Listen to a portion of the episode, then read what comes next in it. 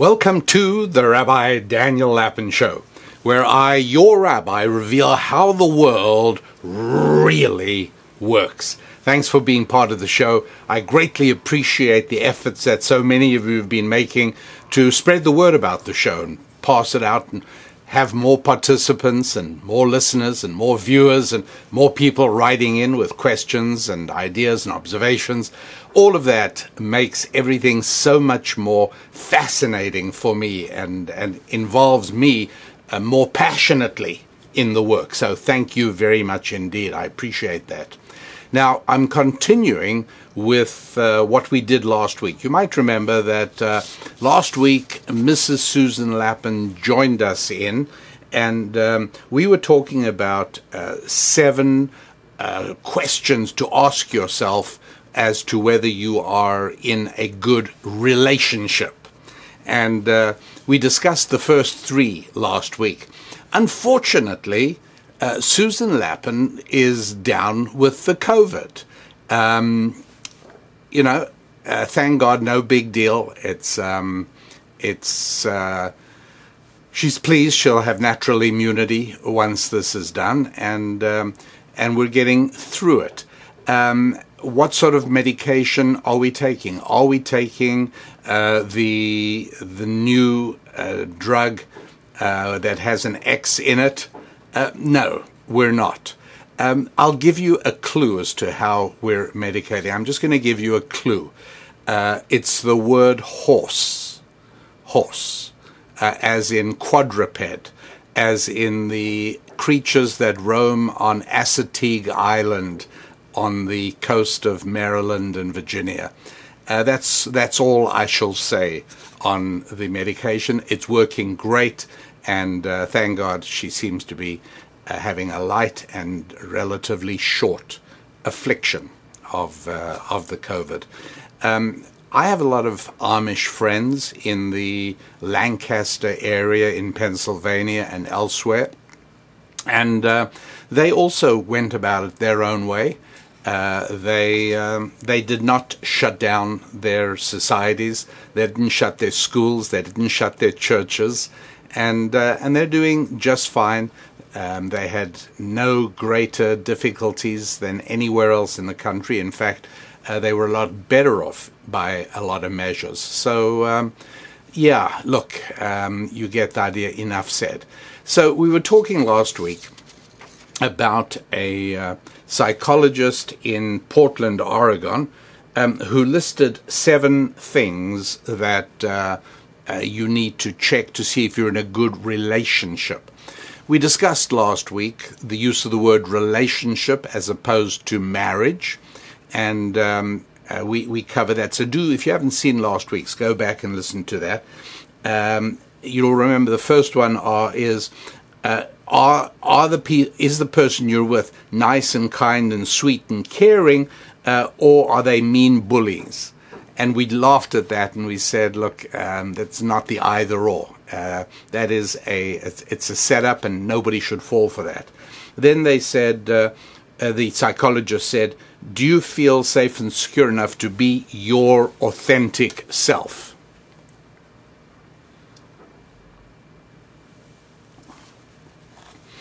And we explained there that there is no such thing as your authentic self. Your authentic self is a work in progress, as is mine too, I hope. Uh, the only authentic self exists for a microscopic slice of time, but uh, each and every one of us is changing by the moment. Everything we do changes us. Less uh, everything we think. We, we do get changed by thought, but not as much as by action. Uh, when we do things for good or bad, we get changed. We either improve or we deteriorate. We become better people or worse people. We become uh, better spouses, worse spouses. We become better parents, better children, better siblings, or worse in all those categories. And ideally, of course, one of the great satisfactions in life comes from feeling progress, feeling that one is a better person, being able to look at a situation and say, you know what, 10 years ago, I used to lose my temper about these kinds of things. Today, I don't. 10 years I used to get angry. You know what? Five years ago, I could be cast into a depressed, down mood by something like this happening. Today, I, am able to handle it. This is wonderful to be able to feel those developments and those changes. And so, obviously, to ask yourself if you can be your authentic self with the person with whom you are in a relationship. And I explained last week that um, a relationship means marriage. Uh, ladies, if you walk around saying, Well, I'm his girlfriend, um, you're fooling yourself. That's not a relationship, actually. So um, there we are. Uh, can you be your authentic self when you're with the other person, when you're with your spouse? I hope not. I hope not. I, I hope that I'm constantly struggling to make my internal self correspond more to my external self. Isn't that an interesting thing? If if you are uh, told by somebody, listen, I want to give you a blessing that your internal self should resemble your external self, or vice versa. I want to give you this blessing that your external self should resemble your internal self. And uh, you wonder now, which one is a better blessing? You just have to ask yourself are you better behaved on the outside or on the inside? And the answer is that inside each and every one of us have thoughts, unworthy desires, and ambitions and ideas that uh, we would just as soon the world doesn't know about.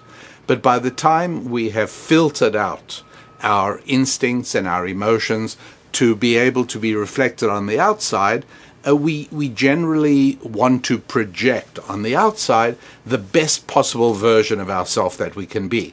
And so the right blessing is not may your outside resemble your inside. that would be terrible. No, the, the, the, the right blessing is may your inside come to resemble your outside. And and that's worth thinking about, I think. It's um, it's um, yeah look it's it's it's real we're human beings we all recognize that our hearts are not pure that uh, deep inside of us inside of ourselves um, we we we do have thoughts that um, we we wouldn't wish to have out in public now as time goes by of course um, our outside begins to become set in certain ways uh, some people, not everybody, but some people can read faces very accurately. Uh, President Lincoln was reputed to have once said uh, as that he didn't want to appoint a recommended appointee to his cabinet. He didn't like the man's face. And the man's advocate said to the president, But, um, Mr. President, um, a man isn't responsible for his face. And the president said, up to the age of 40, maybe not. But after that, he certainly is. Okay. Um, yes, I, I, I think that for many people, uh, certain characteristics do begin to be reflected in the face eventually. Not for everybody, and not everybody can read that, but it's worth bearing in mind that uh, as the years go by, you do become um, more and more integrated as a person. Your outside and your inside do begin to fall into uh, correspondence, and that also means that uh, appearance wise, we begin to, to match who we really are. Um, I've spoken in the past about the fact that uh, the um, being a complaining kind of a person brings on an aged appearance. Now, we don't have time today for me to review, but you can go back to an earlier podcast. I wish I could tell you what date or what number, but I, I can't.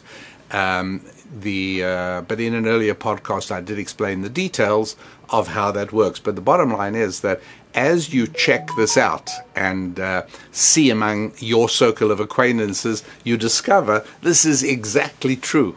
It, it's beautiful. It really is. Now, people who are sort of negative and pessimistic about life, people who complain, people who kvetch, people who, when you ask them how things are, uh, their answer is not fantastic, their answer is, oh, you know, this and that and grumble. It gets to the point you never want to ask that person how they are because listening to the lamentable catalogue of calamities is, is just so um, tiring and, uh, and uh, unpleasant. You just don't want to do it anymore. But uh, the advantage of responding fantastically well uh, is number one, people like interacting with you, and number two, um, yes, it does help keep your uh, expression. It helps to keep your face younger looking. That's that's a reality. Uh, so, the idea that I am looking for a, a relationship where I can be my authentic self, not true at all. Part of the reason I got married is I wanted to be with somebody who would expect the best of me, somebody whom I would feel inspired to raise myself for. And, uh, and that's not unusual among men. Uh, we, we look for a woman who is a good woman. We look to marry somebody, a woman who would inspire us to become better people. And vice versa, by the way. Same thing is true as well. But um, the idea that I want to marry somebody so I can be my authentic self, this is complete, unadulterated bilge water. Somebody wrote in, I think it was on YouTube, somebody wrote in and um, and said, What is this bilge water? I, I don't know what the bilge water means. So, um, for your benefit, bilge water is a uh, an unpleasant, smelly slurry of seawater and engine oil and anything else that has fallen into the bottom part of your boat. Um, you know, if you broke a bottle of mayonnaise, well, there's probably some mayonnaise. The bilges are the part beneath the floor you walk on. Uh, the floor you walk on isn't the outer skin of the boat. The outer skin of the boat goes down towards the keel, and uh, there's in, in most boats there's nearly always a couple of inches of water. The uh, the seal around the propeller shaft also leaks water for cooling purposes, and so you know there's a drop or two every minute, and so every now and then your bilge pump kicks in and and pumps out a you know half a gallon of water or wherever you've set the tripping point of the bilge pump. But at any rate, bilge water is uh, unappetizing, unappealing, and whenever you have to work down in the bottom of your boat, you really want to pump out all the bilge water. You even want to clean out the bilges, and that just makes the process of working down there just a lot more pleasant than it would otherwise be. So much for that idea then. Now, uh, we do not want to marry somebody who lets us be our authentic selves. Um, the next one was Are your hopes and dreams and future goals being supported?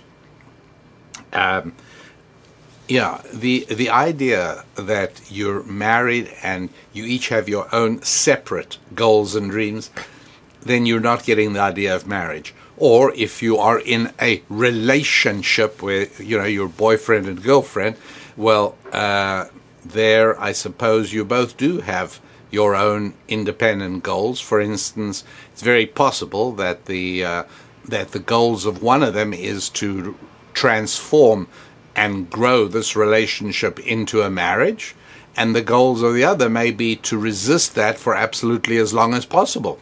That is very often a an example of mixed goals that you find in boyfriend girlfriend connections, and so. Uh, um, yeah, we're not we're not talking about that. That is uh, that's a disaster waiting to happen. Uh, but in a marriage, obviously, before long before you get married, you want to be able to talk through these things and work out. You know, what are the goals of the marriage? The marriage is that you know maybe maybe there are work goals for each one. Well, first we're going to try and attain his work goal, and and you're uh, you're going to handle the, the home front. Maybe it's the other way around. But whatever it is, it's the couple working together in order to achieve the, the, the dreamlike, beautiful state of being married when you are heart and soul, body and soul, whether you're enti- totally and entirely connected with somebody, sharing the same vision for the future, wanting the same thing for yourselves and the same thing for your children, whether they're yet born or your future children, but to be with somebody where you have a unified set of goals, that is that is what a marriage relationship really means. And so uh, the idea that the person you're with must support your goals and you have to support their goals, etc., etc. It's just sad, really, really sad. And, and I, I pray that nobody participating in this show at the present time is in that kind of situation. If you are, please try and repair it. In it, it's drastic, uh, and it and it warrants drastic repair. It really does. Uh, then number four was, do you feel like your emotional needs are being met? Do you feel like your emotional needs are being met? Or are you holding things back because they don't know how to show up for you. Okay, I'll just go with the first part of that. It's, it's, it was poorly written, I'm afraid, but um, are your emotional needs, do you feel like your emotional needs are being met? Well, there again, um, the best way to achieve your emotional needs, whatever that phrase means, by the way, it's not at all clear. What is your emotional needs? Well, um, I need to feel loved. Okay, well, uh, then you have to determine with your uh, spouse what are the ways in which you feel love. For a man, it is very often and not exclusively, but nearly always involves physical intimacy. Right? A man feels he is loved when a woman shares herself with him. It's as clearly put as I can. Uh, uh, for a woman, that's also obviously relevant and real, but there are additional needs that a woman has um, in terms of, of feeling uh, connected with and communicated with, uh, feeling admired and adored, feeling protected. For a man, in addition to physical intimacy, uh, feeling um, admired and respected. Now, these, these are all things that are brought about by actions, by behaviors. And so it's not a case of, are my emotional needs being met? First of all, it's what am I doing to make sure my spouse's needs are being met? I don't need the word emotional in front of it. Uh, she has many needs. One of her needs is that she has to be able to feel attractive, and that means that she spends more money and more time on appearance than a man does or might. Uh, and it's part of a husband's duty to make that available, to provide all of that. I know that a lot of what I say probably sounds sometimes terribly antiquated. Right? Do you feel do you feel that I'm somehow speaking to the 18th century or the 19th century? And and the answer is that um, I'm not at all. Uh, I'm very aware of how far we've all slipped in so many different zones of life, but particularly in the area of marriage. I know how far we've slipped from the ideal marriage, and we've all taken guidance from uh, unauthorized and mendacious experts, experts, uh, who will tell you the most important thing in a marriage is uh, equality, uh, or uh, you know, and so on, and and all kinds of other things like that. Uh, when these things are simply untrue. Um, there are marriages that are in horrible shape. I mean, honestly, I, I don't know that I would be able to have stayed in such a marriage. They're marriages that are built uh, off the latest, uh, off the latest advice, off the internet, off Psychology Today magazine, and um, uh, they don't work. They just don't. And so I prefer, even though it may sound antiquated and may not be applicable in precisely the way I say it um, to everybody at the present moment, but if you know the truth, it's much easier for you to adapt to the closest to the truth you can possibly manage. But if it's distorted when it comes to you, then you don't stand a chance, right? I understand. You know, if you're building a bridge, um, you might be trying to build a bridge over a creek in Africa. Um, somebody else might be trying to build a bridge over a, a long strait. They want a, a two mile suspension bridge in China. Um, somebody else might be trying to uh, build a, uh, uh, um, a garden feature over a pond. And so everybody's building a bridge. My best shot at being helpful to you is giving you unadorned and perfectly accurately the precise laws of physics that apply to building a bridge. We'll talk about material strength, we'll talk about um, gravity, we'll talk about uh, um, tensile and compressive strength. We'll talk about how the forces on the bridge can best be transferred to the to either end so as the bridge can leap the span. But I'll tell you those things in accurate terms.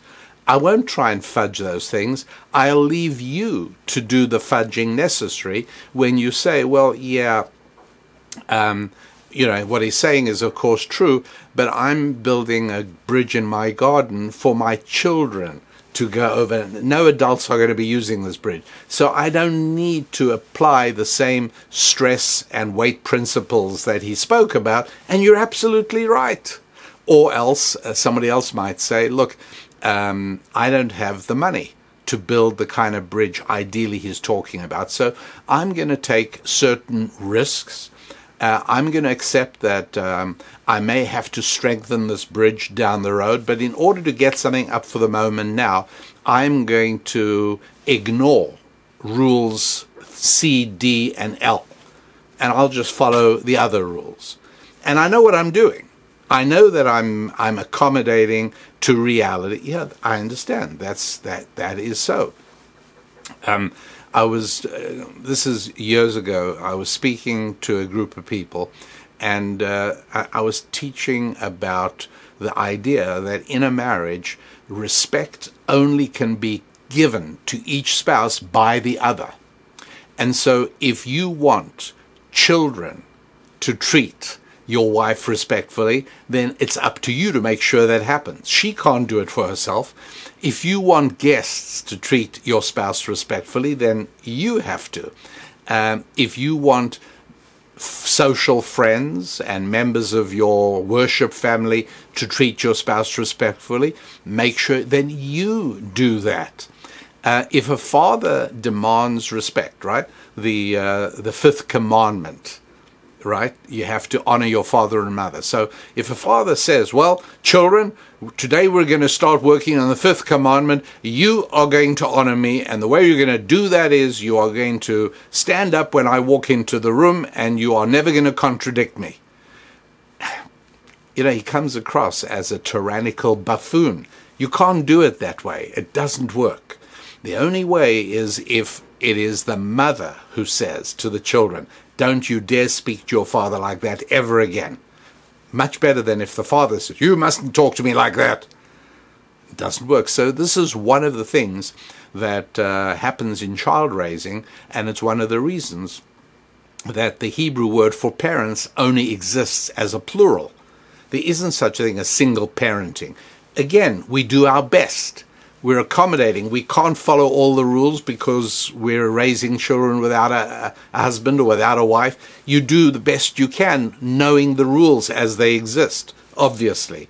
But um, uh, in a, in a functioning, healthy marriage that is built on all the spiritual rules of ancient Jewish wisdom, uh, it is the the wife that um, that uh, um, brings about respect for the husband and vice versa. So I'm explaining all of this, and uh, and a person says to me, he says, um, when I walk through the door, he said, I want to know if it's like what happens when you go home and walk through the door. What's it like when you go home and walk through the door?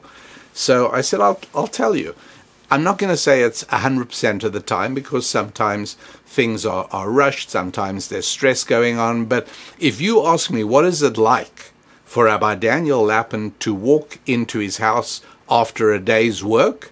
Uh, I will tell you, my wife meets me at the door, or as soon as she hears my entering the house, she's there, and she looks like a dream. She looks incredible. And our children pop up behind her, and little ones fling themselves around my legs and, and give me a big hug. Uh, others lean in and give me a, a kiss or a hug, and everyone's got smiles. That's what happens when I come home. And this man got very pensive and he said, That's not at all what happens when I come home. Uh, can I tell you? And I said, Yes, but I don't want you to tell everybody in this meeting as well. So why don't you speak to me afterwards? And uh, Will comes up afterwards and he's very upset. He says, uh, um, my children don't even stop watching TV. I come in, I'm ignored. I even greet them by name. And if anything, they'll say hi. But they don't take their eyes off the television. And, uh, and my wife may or may not be home. And if she is, she'll, uh, she'll continue doing whatever it is that she's doing.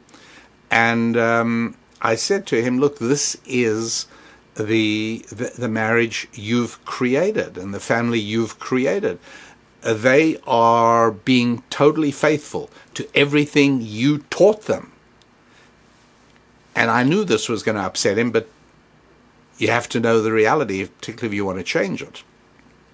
And uh, he said to me, Well, I would like to change it. And I said, Before you uh, agree to want to change it, I want to tell you something you really have to know.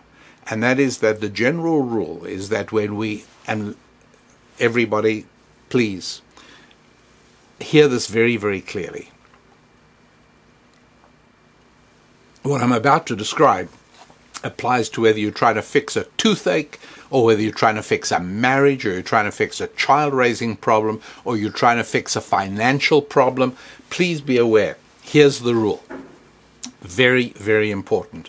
Rabbi Daniel Lapin rule number 94.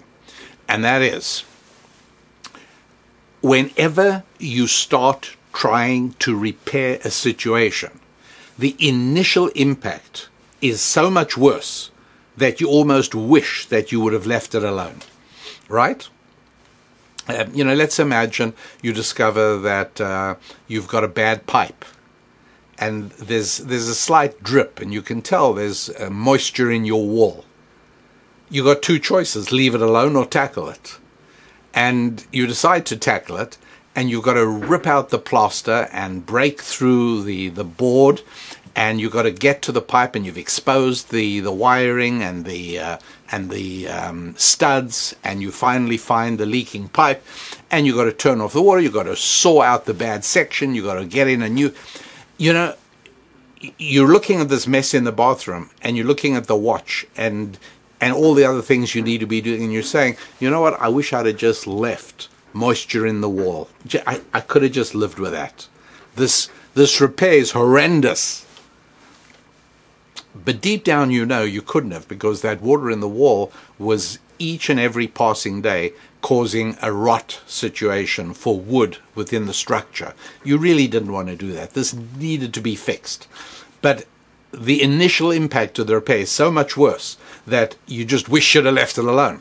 Eventually, late that night, you finish the job, you come back the next day, and you do the drywall and you plaster over and then you paint.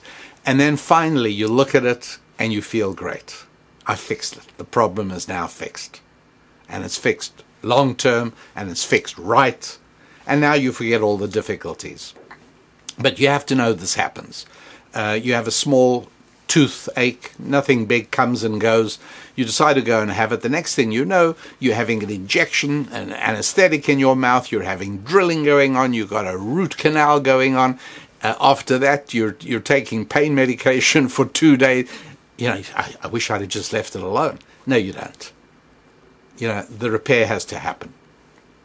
And uh, it's better. But going in, it helps if you know that the initial impact is going to seem to make the problem much worse than it was when you were motivated to try and repair it in the first place. So I explained this, and he uh, and I said, "No, take a week, and then come and tell me if you want to fix it. If you then want to fix it, I'll tell you what to do." He came back a week later. and said, "I really want to fix it. I, am not happy now that I know what a marriage can be like. I, I want to fix it. Your kids are teenagers already. This is going to be really hard. Please remember what I told you. It will deteriorate before it gets better." Um, remember that right now it's not ideal, but at least it's relatively peaceful. You come home and you know you can if if you want to do something, you can go ahead and nobody's bothering you. They're not greeting you. They're not acknowledging you. They're not showing love to you. None of that. But at least you got peace. And he said, "Well, I still want to do it." I said, "Tell me." How about if it leads to a divorce? Will you still feel that it's worthwhile? And he looked in me in the eye and he said, I've thought about that. I realized obviously that when you said it could get worse and will get worse, maybe it means much worse. And uh, I, I wouldn't like that. He said, I would not, but if that happened, I will do my best to get married as soon as I've recovered from the trauma. And I will try and build a new family and, uh, and I'll try and get this one right. And um, anyways, uh, I told him what he has to do, and uh, obviously it got much worse. Uh, his wife and his children were highly indignant when he made his demands known because his wife wasn't buying into this at all. Anyways, uh, I could tell you much more about this story, and maybe one day I will.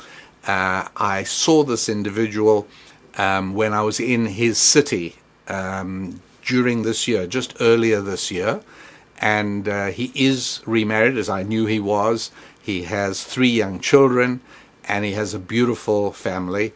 And he took me aside uh, into another room when I was visiting, and he said, "I have only one thing to say, and that is thank you." And uh, and I often ask myself, why didn't I know you when I was starting off my married life? And I said, look, uh, perhaps the most frequent uh, comment I get is, where were you when I was setting my life up financially or family wise in every other way? Look, um, I, I, get it. I mean, in we are living in such a damaged culture in whatever country you're living in. This is true for almost every country. We're living in such a damaged culture that we all go ahead and make critical decisions having to do with finances and families, sometimes even fitness, sometimes even our health, uh, without knowing the things we should have known. It's sad, it's horrible, it's terrible. Uh, but better late than never. And uh, in this man's case, he he knew what he was doing. He decided, in fact, to go ahead just as he wanted to, and to try and um, he hoped it wouldn't come to it. He hoped he'd be able. No, but you know, we we all would like to be married only once, right? Our ev- everyone's desire. I mean, even little children should learn. You should teach little kids. Remember that it's a wonderful thing to be married only once.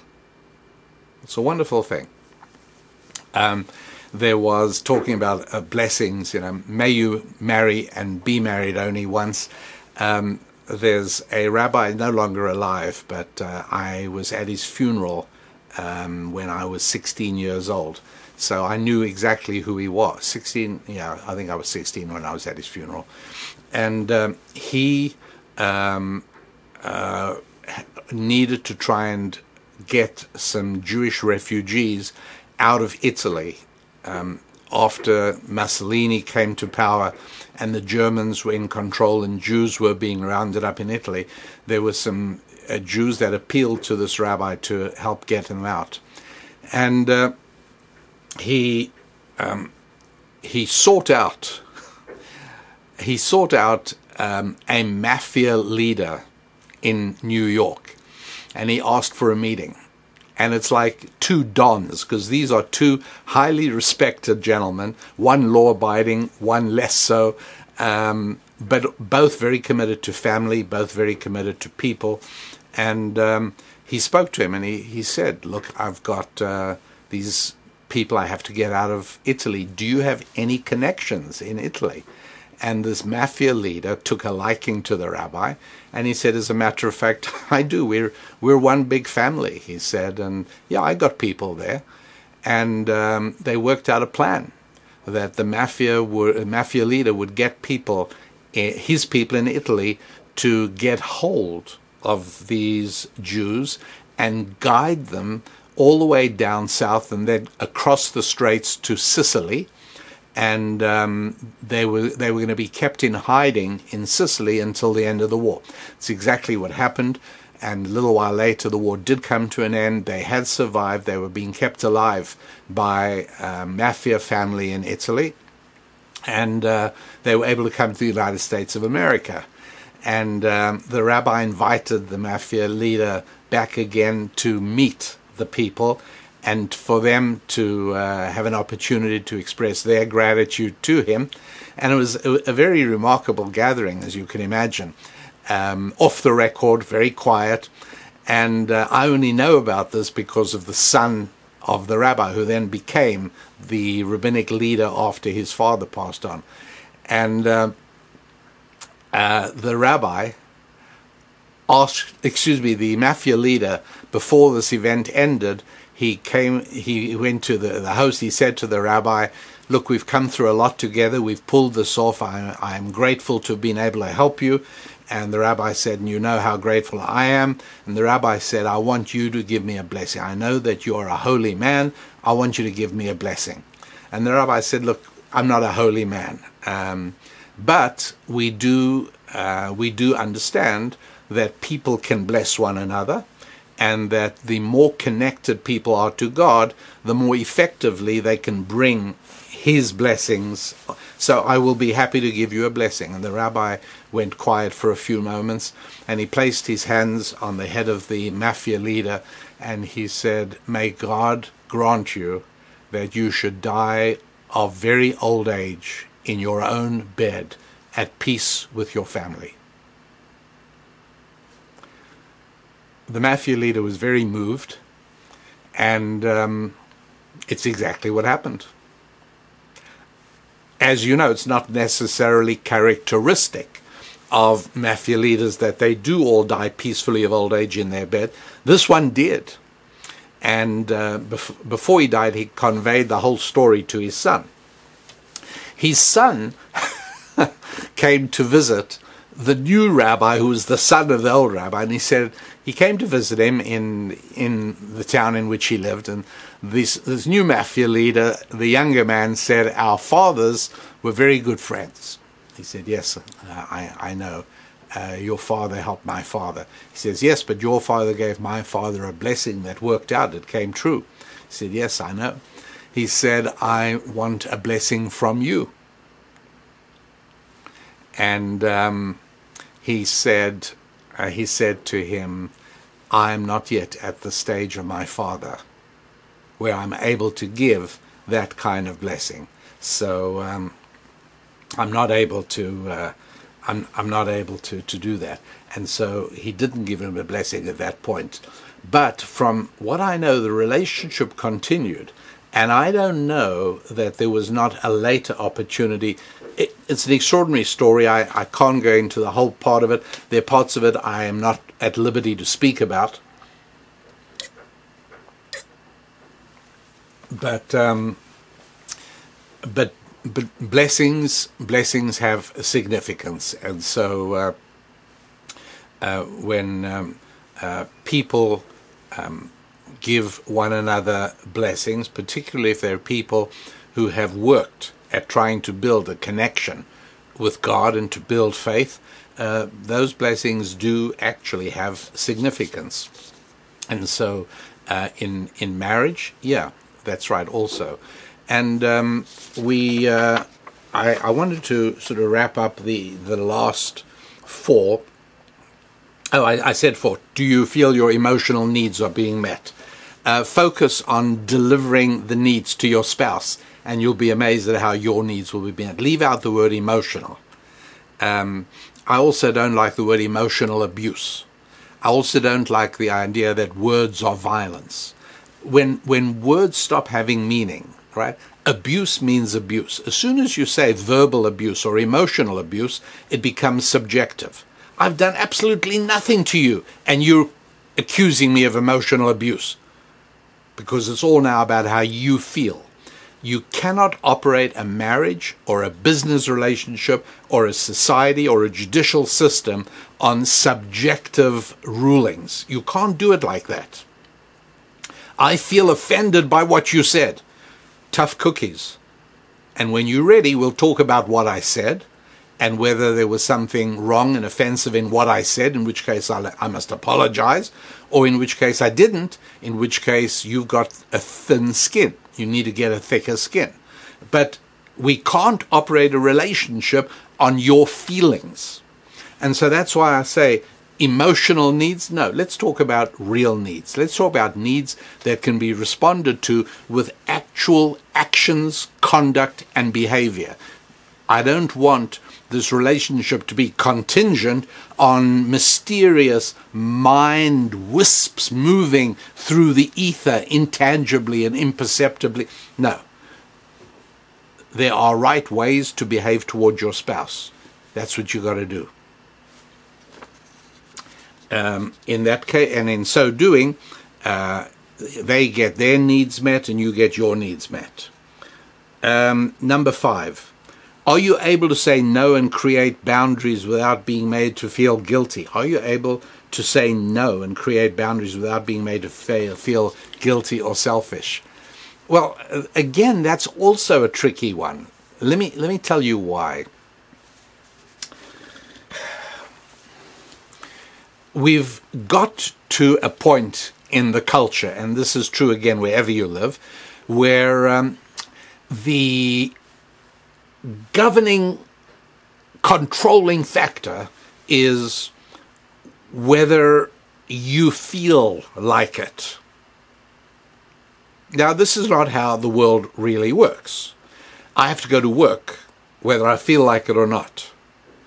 And uh, one of the great enemies of uh, the religion of secular fundamentalism, based on feelings instead of on beliefs, facts, and realities, um, one of the fatal enemies of secular fundamentalism is called reality, because reality will always help put you right. It's one of the things I tell you that if you know if you have a 19 year old who just doesn't know what he wants to do with his life and he's just sort of hanging around and uh, to go to college and just waste all that money and acquire student debt uh, to take a course in gender studies or something equally stupid and meaningless.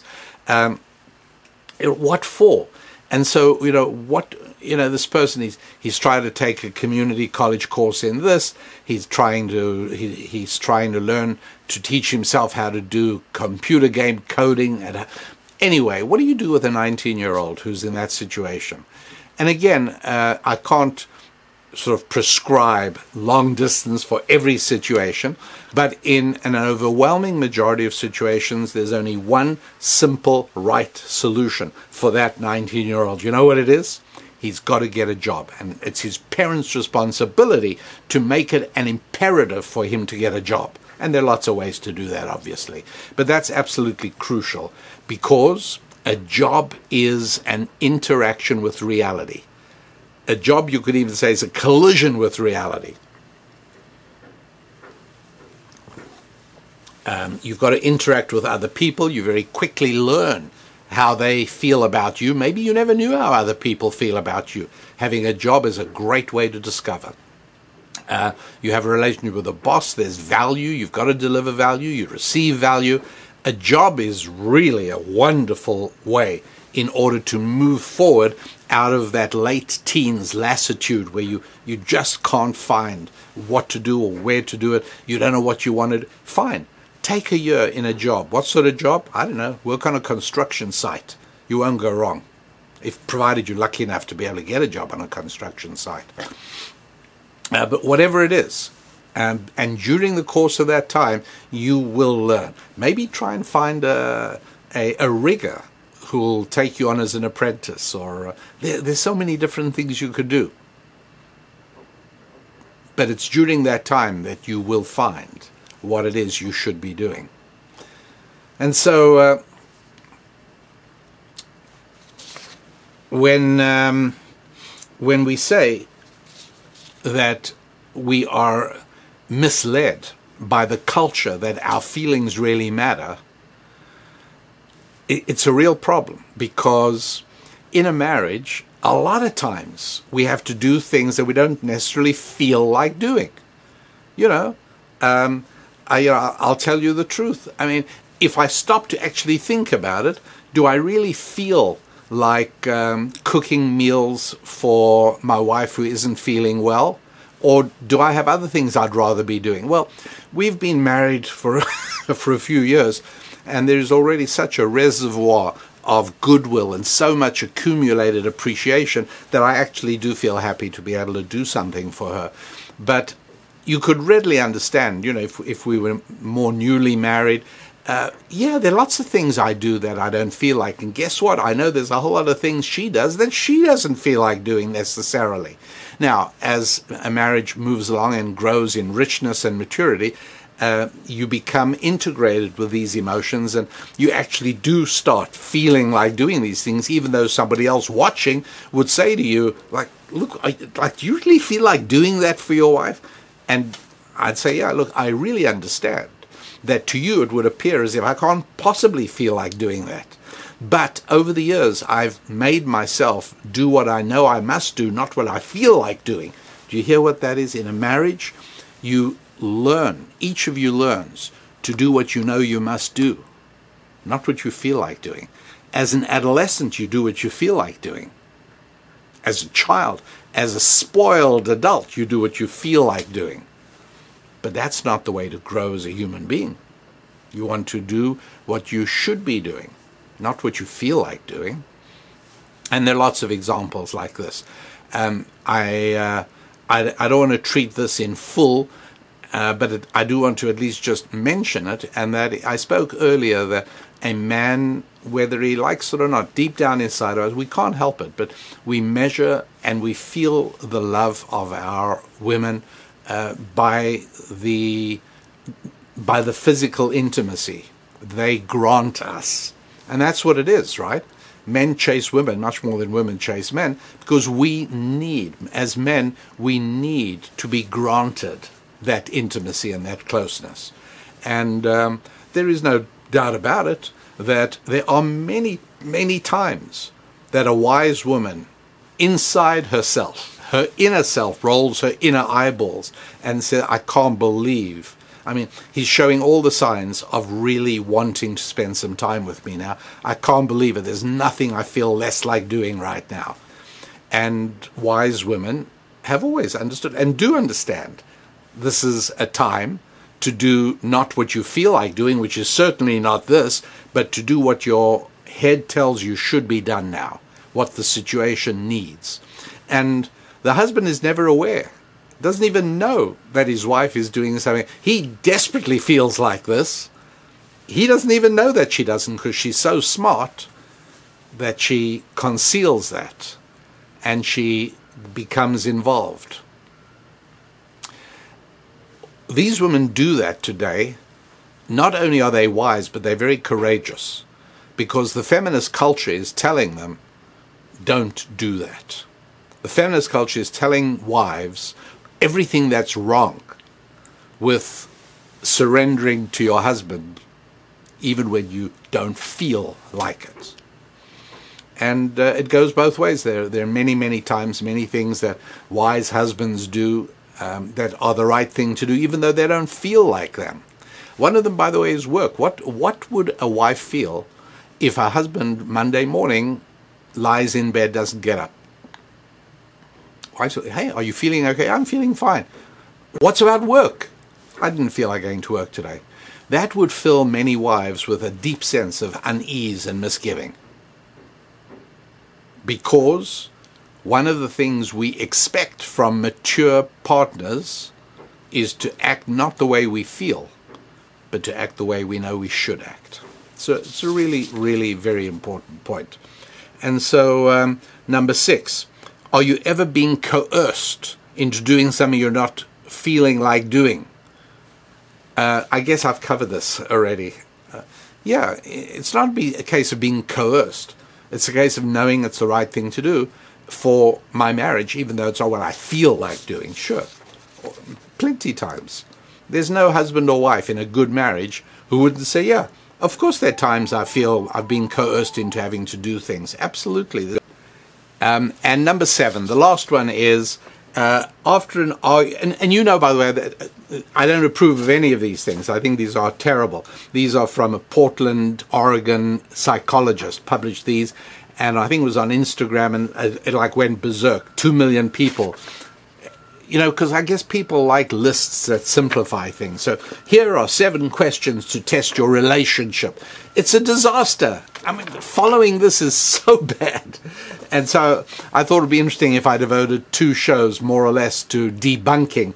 And the last one is after an argument, are you able to repair and reconnect uh, without feeling battered and exhausted?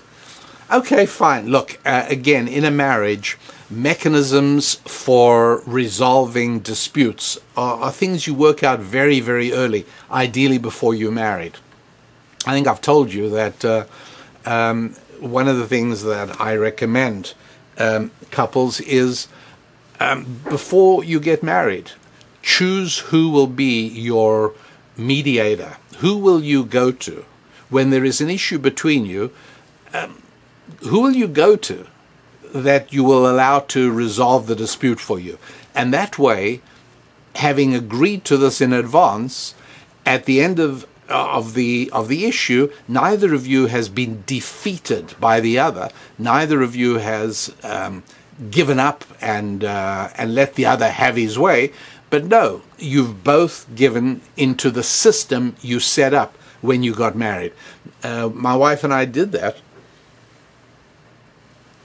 when we got married, we, we decided to choose somebody. To my astonishment, she suggested my father, to whom I readily agreed.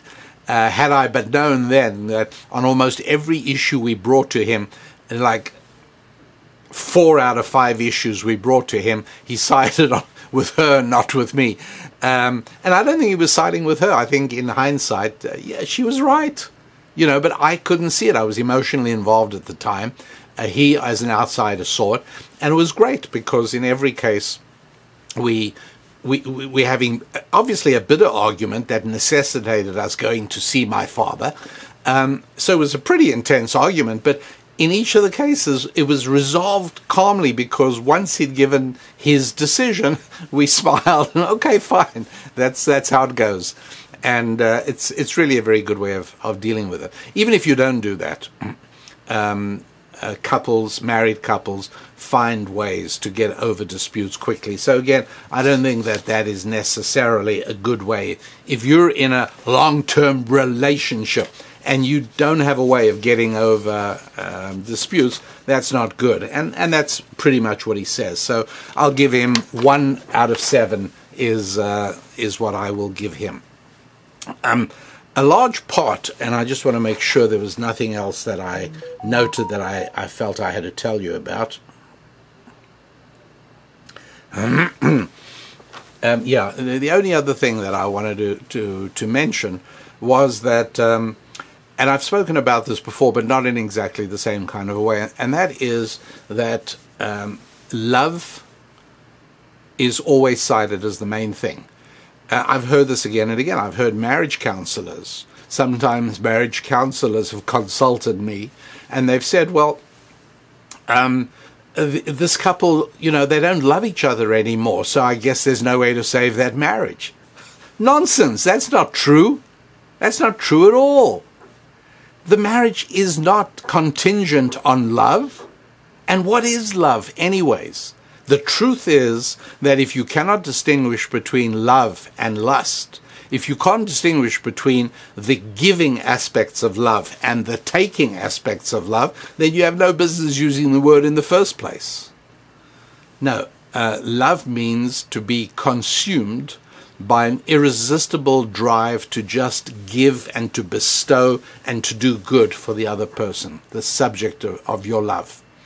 And that's, that's what it is. When people uh, speak about loving God, it's just an overflowing. This is one of the reasons that um, sacrifices are a reality in the Bible because you just want to give to God or you're so overwhelmed with love. Uh, that's exactly what it is. Uh, when when parents love children, which is the most reliable form of love there is, and it is, uh, in fact, the first usage of the word love in the Bible is in the context of Abraham and his son Isaac. Uh, parents love children. That's why they just give them all the time. Parents don't stop doing for children. That's what's going on.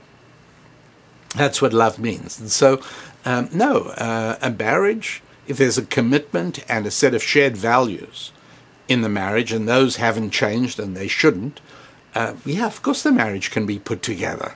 There's no question about that. It needs skillful outside assistance. There's no question about it.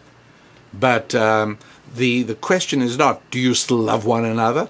And I, again, as I said, I've seen um, ill-advised counselors say to a couple that comes to them with a tottering marriage, Well, do you still love one another? Excuse me? Who knows? What sort of. few people can answer that question under normal circumstances, certainly not under stress. So, uh, my dear happy warriors, I am going to leave it over here for today's show. Uh, I want to thank you very, very much for being part of the show and being with us. I want to ask you to uh, head over to the website, rabbidaniellapin.com. And here's what I want you to do there is a, a way to watch a free hour, no, a free half hour of my teaching series, um, Scrolling Through Scripture. Absolutely free. Enjoy it.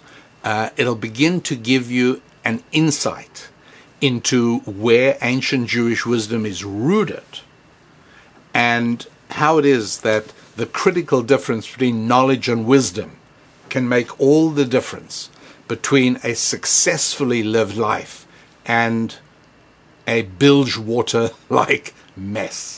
So go to rabbidaniellapin.com, take a look at um, the scrolling through scripture, find the free half hour lesson, enjoy it and gain from it in a way that'll make sure you keep on every day moving onwards and upwards in your finances and in your faith, in your friendship and in your fitness and in your family life as well.